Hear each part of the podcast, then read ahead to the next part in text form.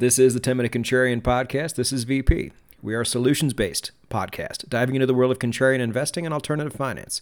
You can find us hosted on the No Nonsense Forex YouTube channel, no nonsenseforex.com, and podcast players everywhere. Episode 116 is brought to us by Bybit. The World Series of Trading is now over, but volume is picking back up, which is really nice. And even though the World Series of Trading is over, there are so many promotions on that thing. I can never keep track. I get new promotions in my inbox almost every day. And do not think these are promotions you can't win. I was just talking to one of our traders on Discord this past week. He ended up winning two Bitcoin. I will say that again two Bitcoin, which is over 50,000 United States dollars in some kind of slot pull game that Bybit has. Now they go into his account, he has to trade them to make them, but he's a good trader, so he probably will. But these are the type of things that are going on that I don't even mention, but you can't win if you don't play and you need to be on my team, so go down below. In the show notes to the Bybit blog, click on it, get the information you need, click on the affiliate link and get yourself signed up. Because as I've said before, membership clearly has its rewards.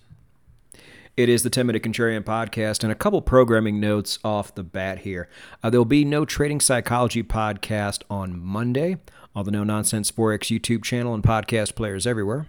Rob and I are taking off that day for the Labor Day holiday in the United States.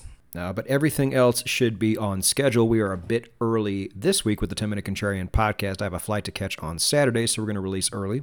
And if you are joining us early, welcome. Uh, a bit of a miscellaneous episode this week for episode 116. And it may even be a bit of a review episode because I have a feeling a lot of you already do this. Uh, but I really want to stress the need and the necessity of being informed, especially during this decade, especially where we are right now in 2023. Again, I'm not sure how many of you already do this, but you need to be taking your money very seriously, not just in the present, but in the future too. I just don't feel like many people do that because, especially in the Western world, and I know my demographics, that's where many of you on this particular podcast fall. It's been a really, really good run, like for a long time, to where some of you don't even remember the great financial crisis. And some of you may have even been too young to be affected by the great financial crisis, or you or your family just had jobs that didn't get affected by the crisis themselves. So if you take that out of the equation, you have the dot com crash, which really just affected investors in the tech sector. It's like, guys, we've had it really, really good for a very long time. And of course, this may continue. But if you've been staying informed up until this point, what we do know is there is an increased chance of this not being the case fairly soon. And we need to do two things. One, we need to be prepared. This is a financial prepping podcast above anything else. If financial Armageddon does occur, we can simply win by not losing here. I've made this analogy before. If there's 50 homes in your neighborhood and they're all holding your country's fiat currency and nothing else, uh, but you put half of your money in gold, and during this crisis, gold did absolutely nothing, but those fiat currencies fell apart, you just became the richest home in the neighborhood. Not by hitting a 3x or a 5x or a 10x, but by simply seeing the writing on the wall and playing proper defense. And even if you were wrong about gold, how far is gold really ever going to drop? You know, I'm, I'm just not seeing a lot of risk here. But I do believe we are in the early stages of the great wealth transfer. And in order for things to properly transfer, a lot of people have to get absolutely wrecked in order for the rich and or the informed to come in and pick up that wealth that has been lost. You know, I don't like the sound of that either, but that's what a wealth transfer is. And by picking up that wealth, I don't mean you're going to be picking it up from the poor. They don't have a lot of wealth to give anyway. Are they going to get screwed? Absolutely. They're always the first ones to get screwed. But there's going to be a lot of wealth out there uh, that's been sitting in assets that do very well in a bull market, which again is all many people have ever known. Or even people who are very old and remember bad times, remember them very long ago. So many of them have gotten complacent too. Many of them watch mainstream financial media, which might actually be okay if they weren't all bought and paid for by financial products that require the market to be bullish. A lot of them have their money with financial advisors which do not have the best interest of their clients at hand. They are there to push their own products And the majority of those products only do well again in bull markets. My parents have one. He would not sell them gold because he said it was too risky. He has them in REITs right now, and he's sitting there saying gold is too risky. I told them no, what's really going on is he doesn't make any commission by putting your money into gold. I know he's a nice man and you like him, but that's just not the way they do things. And so, what would happen if a lot of that wealth gets wiped out or you know, cut down by 50%? You know, those are the things that happen during times like the ones we are anticipating. And again, if we're wrong, we don't lose big. You know, if you put crypto aside, because crypto is crypto, it's speculative. We know that. We don't put too much of our net worth over there. Uh, but we do like the asymmetric upside. We do think it's worth it. What we're normally putting our money in is our precious metals, which have been very steady, or commodities, which we know there's always going to be a demand for. The only question in going forward is supply. And that whole cycle has to come back around at some point. But again, I implore you to stay open minded here. It's so easy and so comfortable. And by easy and comfortable, I mean lazy to fall into these groups, these communities that have an extremist view towards finance. So I'm talking about the gold bugs out there, talking about the Bitcoin maxis. I'm talking about certain political ideologies, even if these are the politics you believe. You are creating blind spots on purpose by falling into these groups.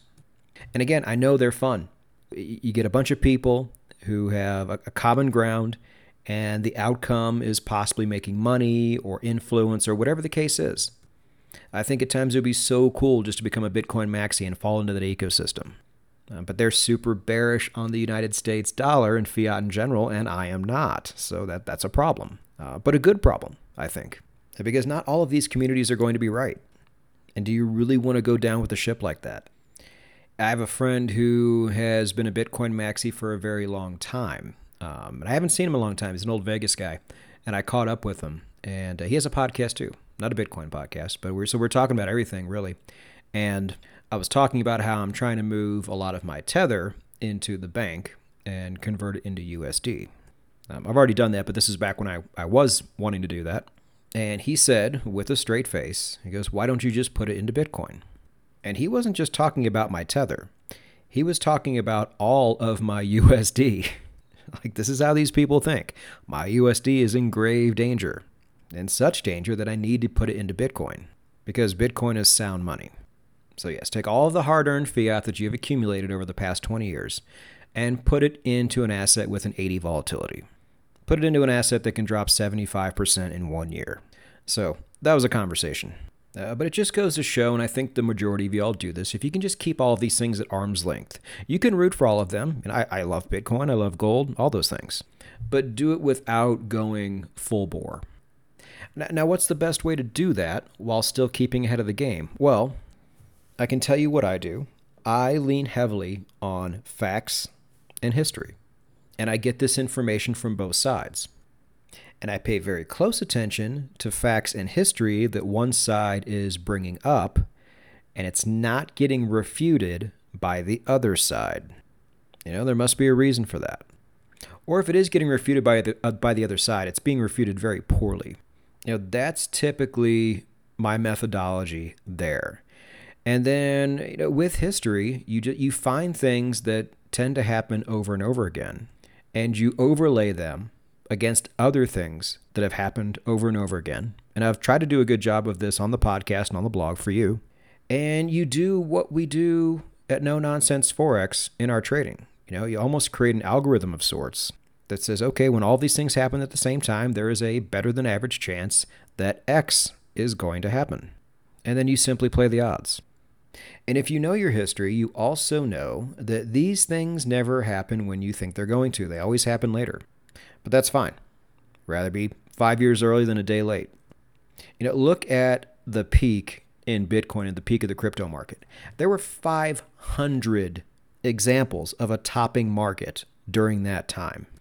And they all came in the span of about a year and a half. But none of them made the market turn over, it just kept going up. But it doesn't mean a lot of those things weren't ridiculous or weren't bubbles or weren't bound to come crashing down all at some point. And eventually they did. but the market is going to do its best to try to get you to FOMO back into it. You know, if these things really did happen, quote, on schedule, the market wouldn't be able to get you to do this. But it always takes that last little bit of sucker money before it all comes crashing down. Now, as far as sources go, I am happy you have chosen this podcast as one of your sources, but it should not be the only one. Um, I've been very free with my sources. I give out about half of them here on the podcast and on the blog and on Twitter. But you need to go find other ones too. Um, some of them might even be paid. There are good paid sources out there that don't cost a lot, whether it's a paid podcast, whether it's Substack. You guys really need to be looking into Substack if you haven't yet. And even Twitter is coming out with subscriptions now to compete with Substack. Now, certainly don't overpay for information, but don't shut it out either. And if you want, if you're listening to this on YouTube, or if you'd like to go to YouTube, go down to the, the comment section. Let us know some of the sources you draw from, you know, help the community out, and also let us know what they specialize in. Is it precious metals? Is it macro? Is it crypto? What is it? You know, there are people out there who've been very good as far as equities go. You know, those are typically not things that I touch or I talk about on this show. But the last thing, it kind of leads into this, the last thing I really want to leave you with is always know that we could all be wrong, and you should be preparing a bit for that as well. You guys know I do this. And if all goes according to plan, next week's episode is going to touch on this very thing. An overall talk about an investment that I think is generally inferior in its class, yet something that I think could also be a very good hedge. So, aside from the obvious things, play the long game, never invest more than you can afford to lose. I think by now everybody who listens to this podcast is on board with that logic. But I hope episode 116 was a good review and maybe opened your eyes up to some other sources, perhaps. Because if this uh, financial rapture does come, we are going to need all the help we can get. We are going to already need to know by then which information sources have gotten all of this right, because chances are those will be the sources that are going to be able to get us through during this time however long it lasts. And just remember, too, most people are not doing this. They are asleep because, again, we have had it so good for so long, nobody bothers to pay attention to this stuff. So when you do, and a lot of the information you're seeing is grim, and you're trying to let others know and you're trying to act upon it, you know, you are going to seem crazy. And that's fine. That's totally worth it because you are also going to be one of the few people who are early.